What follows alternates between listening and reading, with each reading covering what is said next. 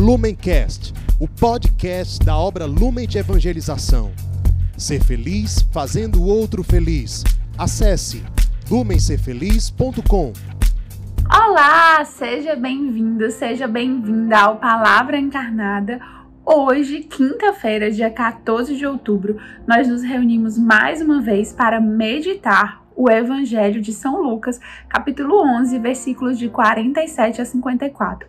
Mas antes de fazermos a leitura e a meditação do Evangelho, vamos convidar o Espírito Santo para que ele se faça presente junto de nós, para que ele habite esse lugar onde você agora assiste esse vídeo, escuta esse áudio e para que principalmente ele more dentro do seu coração. Vinde Espírito Santo, enchei os corações dos vossos fiéis e acendei neles o fogo do vosso amor. Enviai, Senhor, o vosso Espírito, e tudo será criado, e renovareis a face da terra.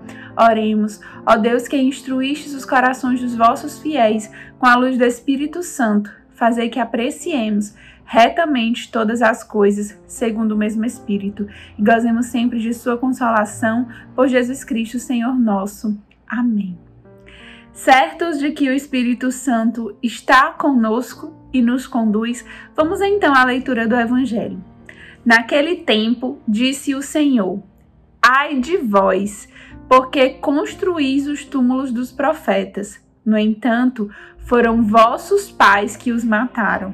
Com isso, vós sois testemunhas e aprovais as obras de vossos pais, pois eles mataram os profetas e vós construís os túmulos.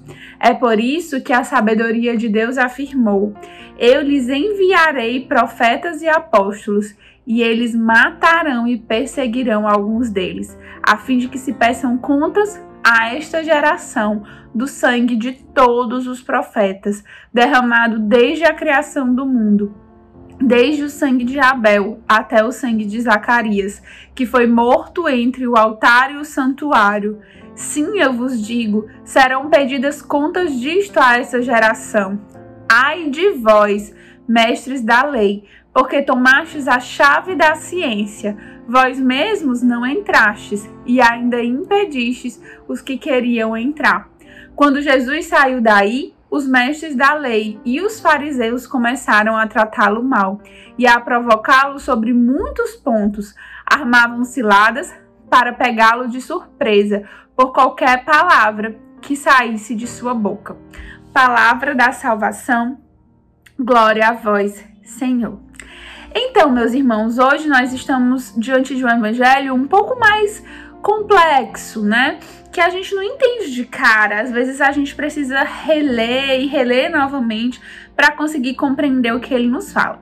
Eu sugiro que se você puder fazer isso, você faça. Você releia novamente esse trecho e vá tentando entender pedacinho por pedacinho. Mas hoje na meditação do Palavra Encarnada, nós vamos apenas dar algumas chaves de leitura para esse evangelho. A primeira coisa é quando Jesus está falando com os mestres da lei. Ou seja, Jesus está falando com pessoas que já conheciam a palavra de Deus. Não era um primeiro anúncio, não era um anúncio para alguém que nunca ouviu falar de Deus e de repente está conhecendo o amor de Deus. Não, ele falava para pessoas que já eram da igreja, que já tinham um serviço, que já frequentavam ali, que já praticavam algumas regras, que já sabiam alguns trechos da escritura, até muitos trechos da escritura, mas eles precisavam receber esse anúncio de Jesus. Então, talvez nós que estamos aqui, que já temos uma rotina de ouvir o Palavra Encarnada, que já somos de algum grupo, que já temos um tempo de caminhada, talvez a gente se encaixe com essas pessoas. Para quem Jesus não faz um primeiro anúncio, ele já nos anunciou, nós já conhecemos muita coisa, mas ele quer que a gente dê mais um passo de conversão, por isso ele continua nos anunciando. E é preciso que a gente abra o coração, porque se a gente ficar na mesmice, ah, eu já vivo, eu já vivo, eu já sei, eu já sou da igreja, eu já sou da obra Lumen, eu já tô limpo há tanto tempo, a gente vai ficar na mesmice e não vai dar mais um passo de conversão, você entende? Jesus não quer pessoas paradas. Jesus quer pessoas que sempre estão dando passos de conversão. Por isso que ele não anuncia só para quem nunca ouviu falar dele. Jesus anuncia o tempo inteiro e anuncia para nós que também já o conhecemos. Então hoje Jesus quer falar mais uma vez para você. E Jesus fala uma coisa muito sutil. Ele fala que aqueles mestres da lei, eles não se sentiam, por exemplo, responsáveis pelas mortes dos profetas, porque foram os pais deles que mataram os profetas. Mas eles indiretamente ajudaram, porque eles construíram os túmulos. O que, que Jesus quer dizer com isso? Jesus quer dizer que às vezes a gente não faz o mal diretamente, mas a gente às vezes insiste promove o mal por meio de outra pessoa, ou a gente não faz algo para que o bem vença o mal, e isso às vezes é até um pouco de egoísmo. Ah, não, eu tô aqui fazendo a minha parte. Se o meu irmão tá se perdendo, eu não tô nem aí.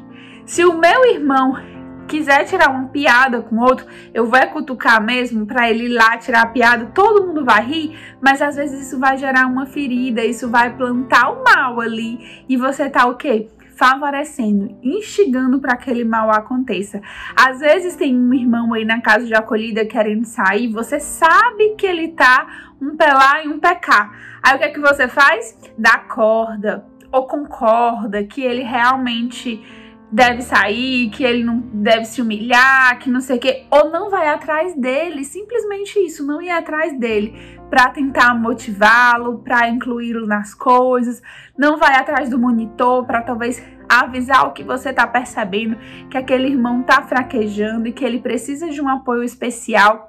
Isso às vezes não é fazer o mal, a gente não está fazendo o mal quando a gente não faz algumas dessas coisas, mas a gente está impedindo que o bem aconteça. Então a gente acaba sendo cúmplice da vontade do inimigo e a gente acaba não sendo ajudante de Deus para que a vontade dele aconteça. Você compreende isso? E, pessoal, na nossa vida, tudo pode anunciar Deus, como nada pode anunciar Deus. Tudo é uma coisa muito tênue, muito sutil. E aí, quando a gente estava rezando aqui pela meditação, me lembrava de uma frase de São Francisco, que ele fala assim: cuide bem da sua vida, porque pode ser que ela seja o único evangelho que as pessoas vão ler. Muitas pessoas não vão ler o evangelho, né? O livro, a Bíblia, mas nós que lemos o evangelho, meditamos sobre ele e estamos vivendo, a nossa vida precisa ser um evangelho vivo.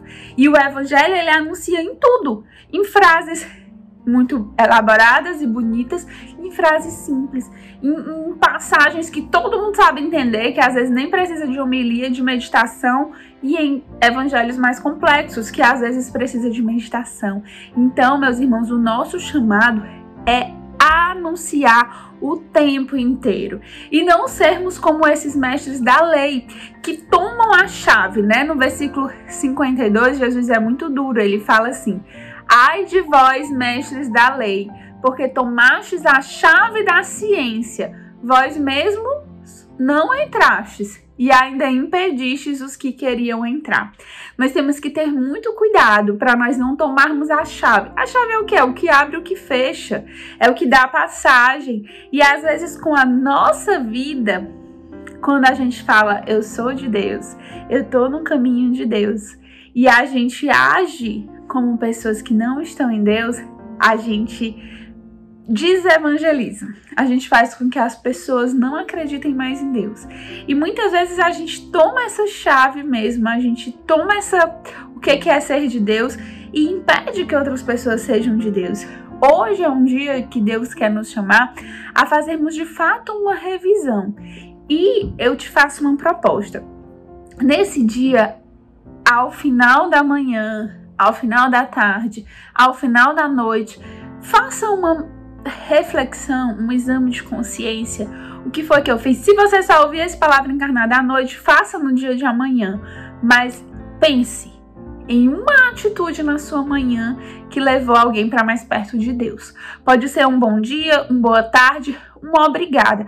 Pode ser algo no seu trabalho, pode ser algo aí na rotina da casa de acolhimento, mas que ao final de cada turno, hein? A meta é bem baixinha. Ao final de cada turno, você consiga escrever num papel e apresentar para o Senhor uma coisa, uma coisa que você fez e que aproximou você e aproximou outra pessoa do céu. Ou seja, que foi evangelização, que foi anúncio. Topa então fazer esse desafio, uma coisa por turno, três coisas por dia, e se isso se repetir na nossa vida inteira, uma vida ofertada para Deus.